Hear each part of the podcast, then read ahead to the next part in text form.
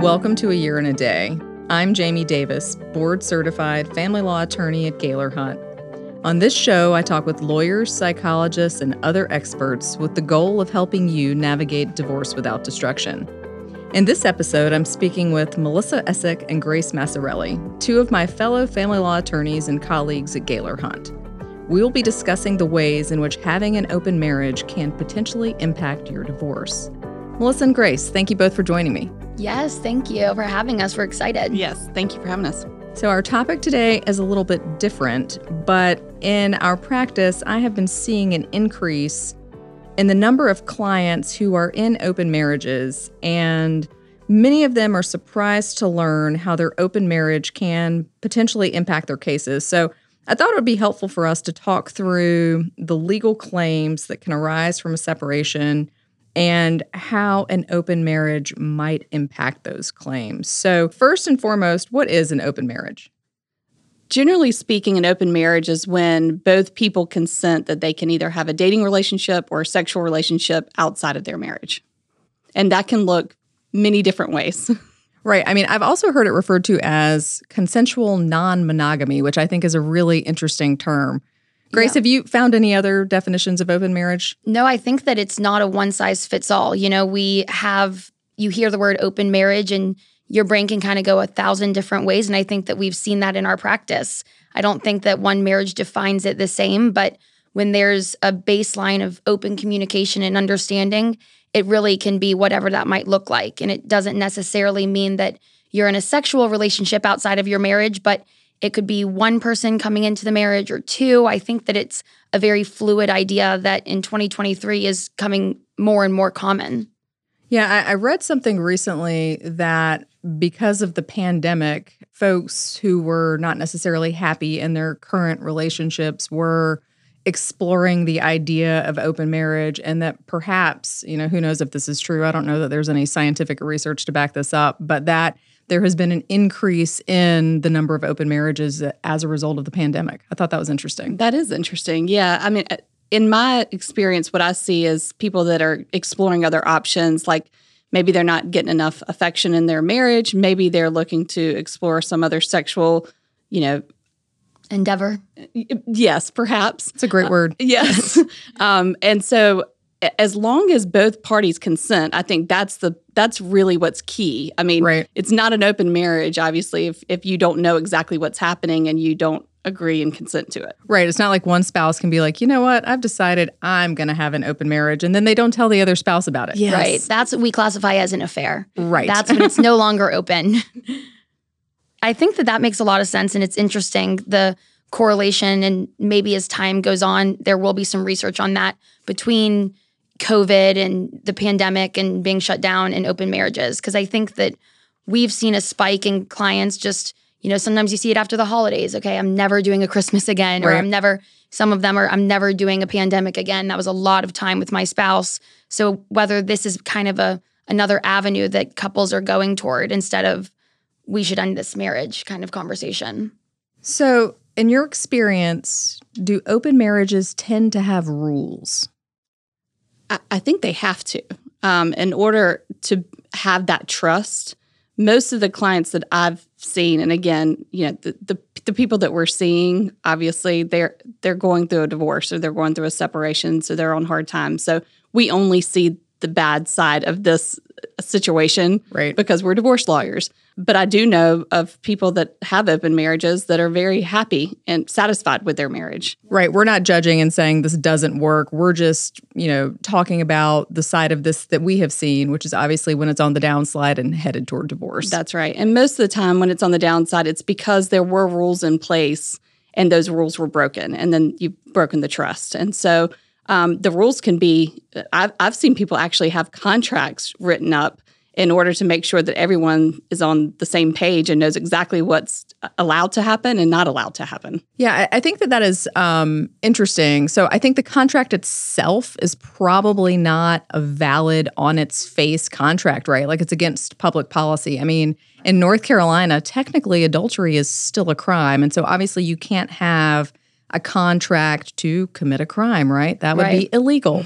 but I do think these contracts can be helpful if you ever find yourself in divorce court and you need some evidence of whatever your arrangement was with your spouse, you know, you've at least got this piece of paper that your spouse has signed saying, Yes, I consent that we're both allowed to see other people. Yeah, I don't think it would be enforceable by any means, but I think it shows your intent. Right. Right. And and what everyone's idea was whenever you guys decided or consented to having an open marriage. Right. Just like extrinsic evidence of we were on the same page and this is what we were on the same page about. I've seen rules such as, you know, I need to be there or there can't be any video or photos taken. And what um, you said, Melissa, about once the rules or the terms of the contract is one doesn't abide by that, it really is the trust that's broken, which is just when it that's you know how they come to us. While it's not enforceable, I think that it's really just a a trust and boundaries kind of situation. Help to establish the rules, so to speak. Yeah. Well, and I think that can be helpful for us too as divorce lawyers when, you know, these clients end up in our office and they're asking us questions about, you know, how can my behavior in this open marriage potentially impact my case? And if we can see a piece of paper that, you know, sets out what both folks thought was supposed to happen, I think that can help form our legal advice to the client. Certainly form our what our explanation or argument or position would be if we ended up in court. Yeah, absolutely. Right. So now that we've talked a little bit about open marriage and, and how it can look different for different folks and how they may or may not have a piece of paper that sets forth what their rules are, I think it would be helpful for us to talk through the legal claims that arise from any separation um, and how the open marriage might impact those claims. So, in a regular family law case, you potentially have claims for child custody, child support, equitable distribution, which is the property distribution, post separation support, and alimony. So let's, let's just start with the first one. Melissa, in your experience, in what ways can an open marriage potentially affect a person's custody claim? Well, in North Carolina, if you end up in court in a custody case, the judge is going to be looking at what is in the best interest of the child. And really, as long as your behavior does not have a direct correlation on the child, it's going to have no bearing. Um, now, if you're bringing in people into the home and the child's there, or the child's witnessing some behavior, or somehow is, uh, you know, either directly or indirectly, you know, there's some negative influence on the child, it could potentially have an impact. But if it's just someone that's having an open marriage and the child's not aware and the child's not involved at all, I don't, I don't know that it would. Yeah, I mean, I, I think it's no different in that case than a typical affair, right? Like if the child has no idea that mom or dad is seeing someone else, it, it doesn't necessarily affect custody really at all.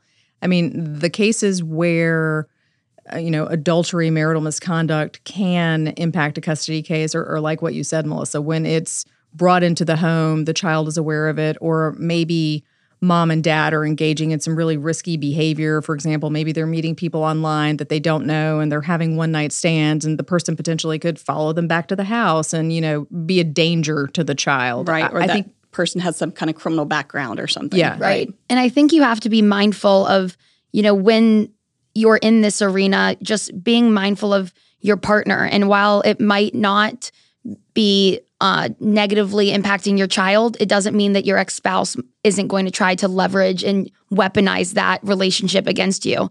So, really being mindful as you're going through this process of, yes, if we were before the judge, you know, in a perfect world, this isn't affecting the best interest of my children and everything is fine. But that doesn't mean that your spouse isn't going to try to weaponize that against you. So, you know, I always want my clients to be mindful of, even though your spouse was with you and you guys were on the same page about this six months ago when you were married, now they may try to spin it in a different way. And, you know, just keeping that in mind as you go through the process. Right. I mean, that, that's a really great point that you brought up, Grace. You know, if your spouse is volunteering to babysit the children every single time that you want to go have a rendezvous with a third party, you know, you may want to be a little wary of that, right? Like they may try to say, well, I mean, yeah, I was okay with it in theory that she was spending time with whoever, But at the end of the day, I'm then spending more time with our child and providing care for our child while she's out doing who knows what with who knows who. Yeah, you become the primary caregiver, and then you can use that, not necessarily the fact of what she was doing. I don't, I don't know that it matters.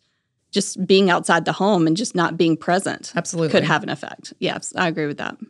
So, would you say, just a question for the crowd, that if you were going through this and you and your spouse had the understanding of an open marriage and now you're sitting at our table, you know, what do we advise our clients? Do we just tell them to maybe pause the open relationship until after their case has settled? Or kind of how would we want to advise or tell people is probably the safest bet?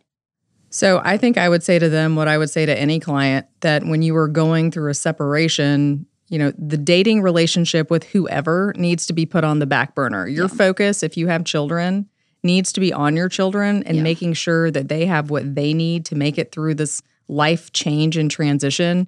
And, you know, once they're all stable and you've worked everything out with your spouse, you've settled your property, you've settled your alimony or whatever it may be, go date whoever you want, right? Like, but the child needs to come first in that situation. Agreed. All right, so we've talked about custody. What about child support? Grace, do you think uh, being in an open marriage can really have an impact on your child support case? So I don't think so. In North Carolina, we um, primarily you're on the worksheet unless you make. I think it's four hundred and sixty. 480. Okay, four hundred eighty thousand dollars now. It just changed. So you're on the worksheet. So whether um, it really just looks at your income and um, expenses of extraneous expenses of the child or aftercare school, et cetera. So having an open marriage wouldn't have any bearing on your child support Yeah, it's- claim. it's, really just a financial issue. Yeah, that's as easy as just plugging in numbers. So the, for child support, I don't have any qualms that an open marriage would be implicative of that. Melissa, what do you think about equitable distribution? Do you think an open marriage could have any impact on a person's equitable distribution claim? Well, North Carolina is a no fault state. So, really, if you're looking at the distribution of assets and debts, uh, where the presumption is it's going to be split 50 50, no matter if there was fault, quote, uh, you know, in the marriage or not. Um, it could potentially have an effect dependent on if there's some financial implication with regards to the open marriage. So, let's say someone's out spending thousands and thousands of dollars on this, you know, other third party um, and the other spouse is not aware, that spouse may argue that there's some marital waste there or that it wasn't for the benefit of the marriage, it was for an outside purpose or separate benefit. Um, so potentially, but it's unusual, I would think. Right. Like just kind of playing out a scenario of, you know, marital waste being money spent for a non marital purpose, given that our state still considers an open marriage to be adultery. Is there an argument that any money spent toward your open marriage would have been marital waste? Again, I think you would have to look at the consent and you know what the two parties had in mind when they established the rules, so to speak, of the open marriage. Because I think if someone's consenting that they can go on dates with other people, they can't then later then turn it against them and say, "Hey, I'm going to try and kind of claw back this money that you spent at the hotel or uh, you know taking them out to dinner." I mean, I think at that point, right, like equitable distribution is about what's equitable. And I think the person would not have a clean hands argument, to use some legal jargon, um, to try to make a claim to get that money brought back into the estate. Right. I think it would have to be something that was non-consensual or something that they didn't otherwise expect. Yeah, I agree with that. All right, let's talk about the biggie. And whichever one of you wants to respond to this, feel free to jump in. What about post separation support and alimony? I mean, I guess we should talk first about kind of the standards for those two claims and then how the open marriage might impact those claims. Right. In in North Carolina, the first step in the analysis of alimony is whether or not you're a dependent spouse. Um, and if you are a dependent spouse in North Carolina, our statutes state that you are barred or you waive your right to alimony if you commit adultery. Likewise, on the flip side, it's kind of punitive in nature. If you're the supporting spouse and you commit adultery, then the statute says you shall pay alimony. It doesn't say how much or for how long, but it it, it, it definitely says shall, meaning the court has to. You're gonna pay something. You're going to pay. That's all right. You're going to pay something. And so, for, if you look at it from that standpoint, obviously adultery. You know, if someone's having a sexual relationship outside their marriage, it is technically adultery. But then we have to look at was there consent, and how does that, you know, how would that affect, you know, a judge's ruling? Right. Like, let's say that you make a claim for alimony and the other side says, uh, no, you're barred. You had a relationship outside of the marriage, and the one asserting the alimony claim is the dependent uh, spouse. I think an affirmative defense would be you know, this was an open marriage, which I think revives your alimony claim. Well, I think technically what you would argue is that it had been condoned, right? Mm-hmm. Like just in any other alimony case, if the dependent spouse has had an affair, the supporting spouse knows about it, they continue to be married, they continue to have sexual relations. The argument is that the supporting spouse has condoned that marital misconduct. And, you know, it is a conditional forgiveness, right? Like usually it's that the marital misconduct not happen again. But here with an open marriage, I think it's different because there is this ongoing consent, right? Like for so long as both folks are on the same page that they're both involved in this open marriage, I think that you know there is an argument that there is still an alimony claim because the other spouse has condoned the marital misconduct. Right. And I also think if both people are having sexual relations with other people, it's it's different because the statute says that it's within the discretion of the court. If the dependent spouse has cheated and the supporting spouse has cheated, it's within the discretion of right. the court. So then it becomes who's sympathetic to the judge. Right, who's your right. judge? Yeah, yeah, absolutely. And that's kind of where we always advise our clients, you know, you don't want to be in court. You don't want to be in front of a judge because then it really does, you're both on equal playing ground, right? And now it becomes kind of a tedious process to show the judge, well, yes, we at one point agreed to this and then we didn't. So I think that goes back to having a written contract while unenforceable is against public policy, just to show the judge, you know, these were the parameters of our agreement. And um, this is how we either abide by that or how we didn't. So I think that that's helpful just as evidence. Well, so tell me what you guys think about this. So, a big part of our job as lawyers is to help folks mitigate risk, right? Like a lot of times we can't completely take the risk away, but we can help folks you know, counsel them to take actions that are going to reduce their risk. I mean, if you're the dependent spouse, the person who needs alimony, and you are participating in an open marriage, I feel like that's really risky. Yeah, absolutely. really risky. And I don't know, there's no way to 100% protect that person. I mean, you can reduce the risk. And I think one of the things is if you do have something that's in writing that's evidence that there was an open marriage because people have selective amnesia, right? Right. Yeah. So at one point you're sitting at the table and you and your spouse agree that there's this open marriage and everyone's participating until someone's not. Right. And then you get to court and everyone forgets what the rules were or what we all agreed to and it becomes he said she said. And then, you know, if if we don't have any evidence as lawyers, you know, we're only as good as what our facts and our evidence provide. And so we need to, you know, the the more evidence or the more information we can provide to the court, the better we can do our jobs. Well, and you know, on the flip side, you know, alimony is not always, I'm going to put this in air quotes, fair, um, because, you know, our statutes completely bar a dependent spouse from receiving alimony who has committed adultery. But on the flip side, it says a supporting spouse shall pay alimony. Okay, fine. When they were going to already. They're right? going to anyway right. because, you know, alimony starts off as a financial analysis. Like, does the other person need money from you to pay their bills? If the answer to that is yes, then you look to the supporting spouse and say, okay, after supporting spouse pays his bills, does he have enough money to pay alimony? And if the answer is yes, great, there's going to be some alimony. Whether or not the supporting spouse cheated is basically irrelevant in my opinion. Yeah, I, th- I, think for different judges it's probably different. I mean, it is, could sway the needle, maybe. Right. But. Maybe maybe you get a longer duration, or right. maybe if you know if some if everyone's going to be reducing their custom standard of living, maybe it's the supporting spouse if they cheated. There's some punitive nature in that. Yeah, they bear a little more of that burden, maybe. Right. But right. I think the exposure on open marriages definitely falls on the dependent spouse. For sure. I think that you know while the exposure is the dependent spouse. So then the question is, well when you were sitting at the dinner table and, you know, were you the one that brought up the idea of an open marriage or is your spouse coming to you with the idea? And kind of how do you, you know, hopefully people will listen to this and see, okay, this is what happens if I say yes or no. But I would definitely encourage uh, anyone to pause and really think about it before jumping in with 100% yes, just because there are implications that you'd want to be mindful of. I mean, think about this, you know, okay, cynical divorce lawyer, right? Like we always think of the worst case scenario, but what if you are a supporting spouse and you want to be separated? and you know you're going to have a real big alimony obligation to your spouse because you've been supporting for years and years. I mean, what's to stop you from having a conversation with your spouse about, hey, let's have an open marriage? You don't really participate, they do.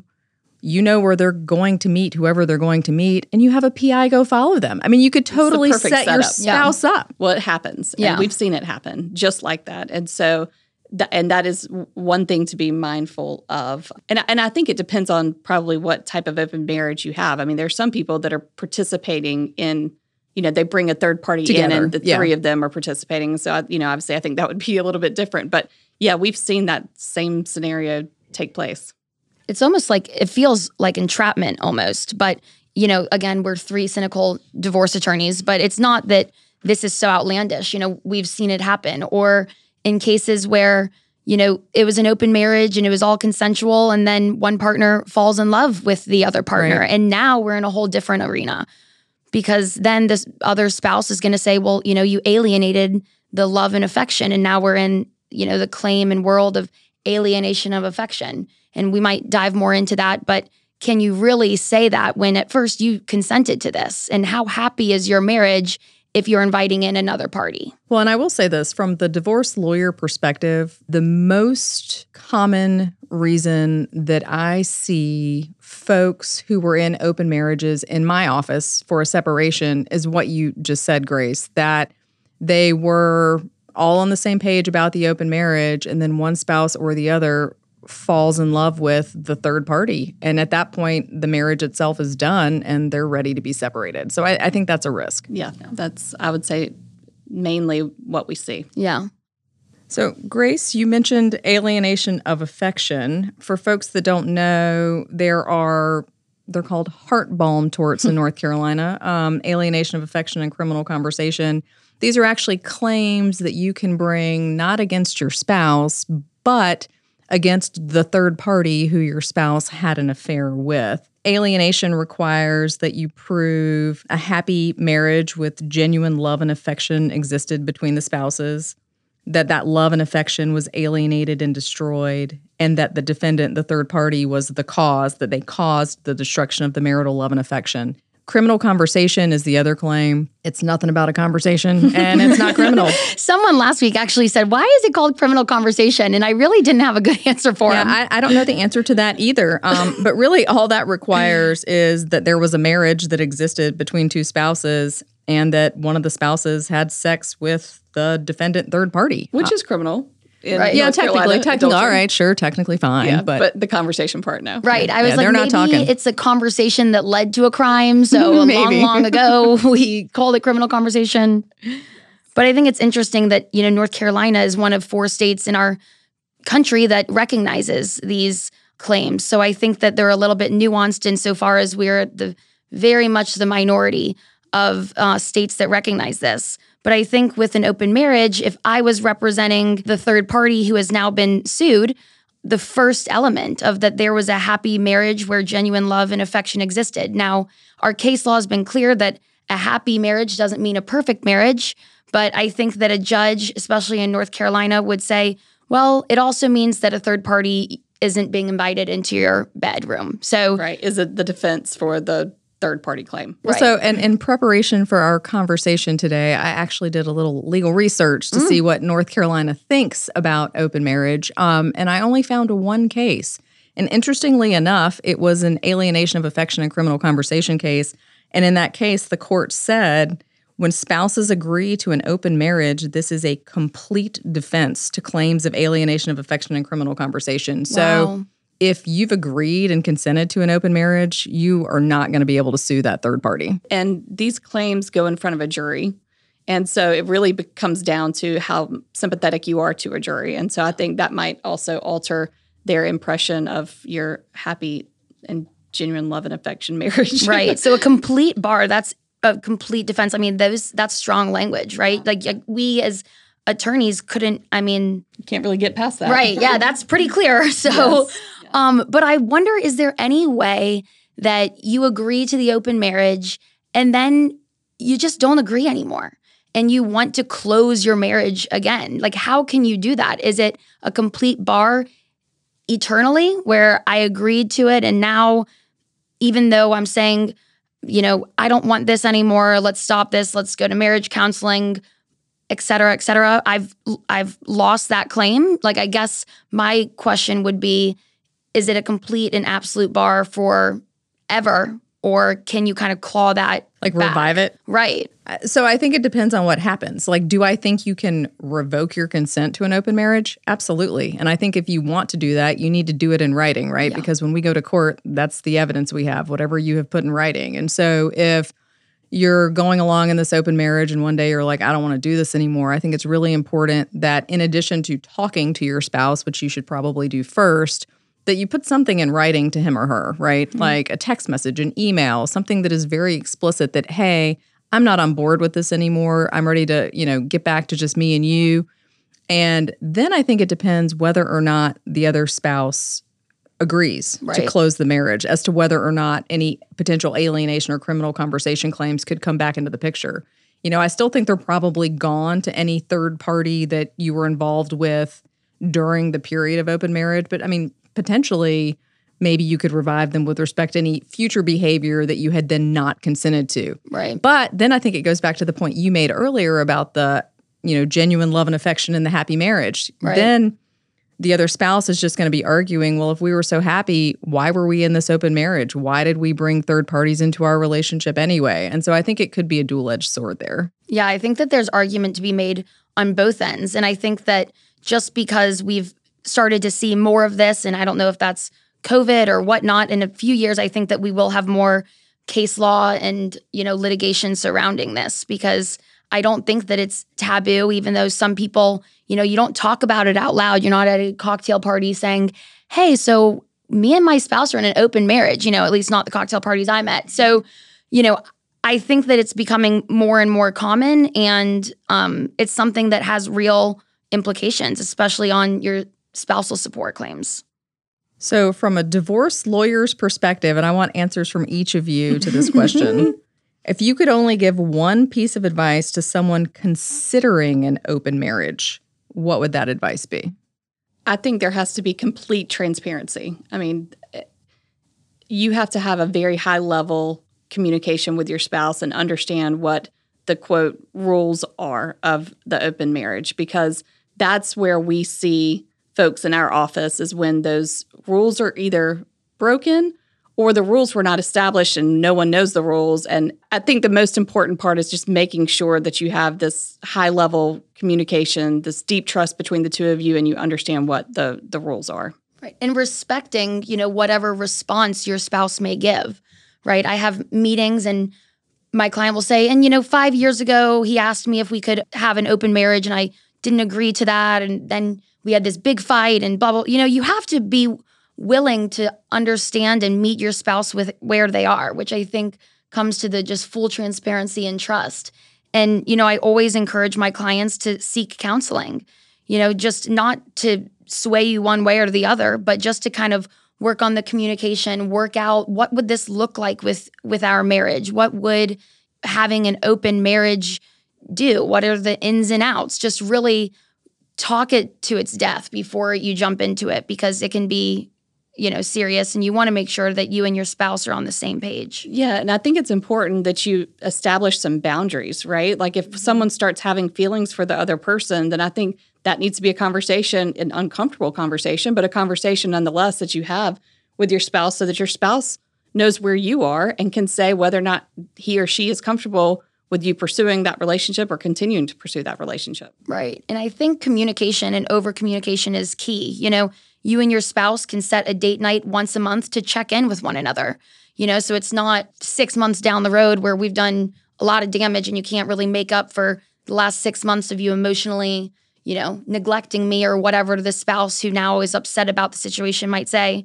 But just having a time to check in with one another and saying, hey, how are you feeling about the situation? This is where I am. But just making sure that you and your spouse are always the team that moves forward together. Yeah, th- those are those are great points. For me, I think it's really important for the couple to understand why they are exploring an open marriage. Definitely. Is it one spouse that is just really unhappy and they're seeking happiness elsewhere? And so they want to be able to kind of test the waters with relationships with other people? Or is it something that both folks are really interested in pursuing? They think it's going to make their marriage stronger and it's something they want to do, right? Like, I, I, think the reason behind it matters. Um, and I agree with you, Grace, that going to counseling is probably a really good way for the couple to figure out if they are on the same page. Um, you know, if you find that your spouse is trying to coerce you into an open marriage, it's probably right. not a good thing to try, right? right? Yeah. Right. And one thing that's come up as a common theme throughout our discussion today is and again, we're cynical divorce lawyers, but put something in writing. Absolutely. Uh, yeah. You know, it doesn't like we talked about the. It's not necessarily going to be an enforceable contract, but it does show what your intent is, and I think it does help establish what the rules are. And it, unfortunately, if you end up in our office, it allows us to understand what the intent of the parties are, and and potentially show the judge and the court what those rules were. Well, right. and, and, hopefully you're never going to need it, right? right? Like hope for the best, plan for the worst, but at least then you'll have that evidence in the event that your case does find its way into a courtroom. Right. And you know, I I just little caveat, the writing doesn't mean that your spouse has no idea you're writing these secret rules down right. and signing and dating it. I mean, it needs to be something that both of you guys read, review, go to see a lawyer, you know, sign together, whatever that might look like. But I think that what you just said really just covers it all. You know, the reason behind it matters. And I think that if both of you guys are excited about this and wanting to do this endeavor, that's one thing. Whereas one spouse really being the individual that's pushing it is, you know, different ball game. Well, this has been a really interesting conversation. Is there anything else that either one of you would like to add? I think we've covered it. Yeah, we've covered it. Thanks for having us. This is a taboo conversation, but it's something that is affecting, you know, families and people and I think that it's important to talk about. Absolutely. We've gotten into a lot of legal implications that an open marriage may have. Um, but I think it's still a gray area because there's just, as you said, there was one case on it right. in North Carolina. And so I'm sure we're going to see more of it. Right. This is just three lawyers' opinions based on things we've seen and applying the current law, you know, to these situations that are emerging. But yeah, it's not like you're going to go do some legal research and find a case that tells you exactly how right. the alimony statute is applied in the case of an open marriage. That's right. Discretion of the court. Yeah. Well, invite us back to review that when that case law comes out, okay? Absolutely.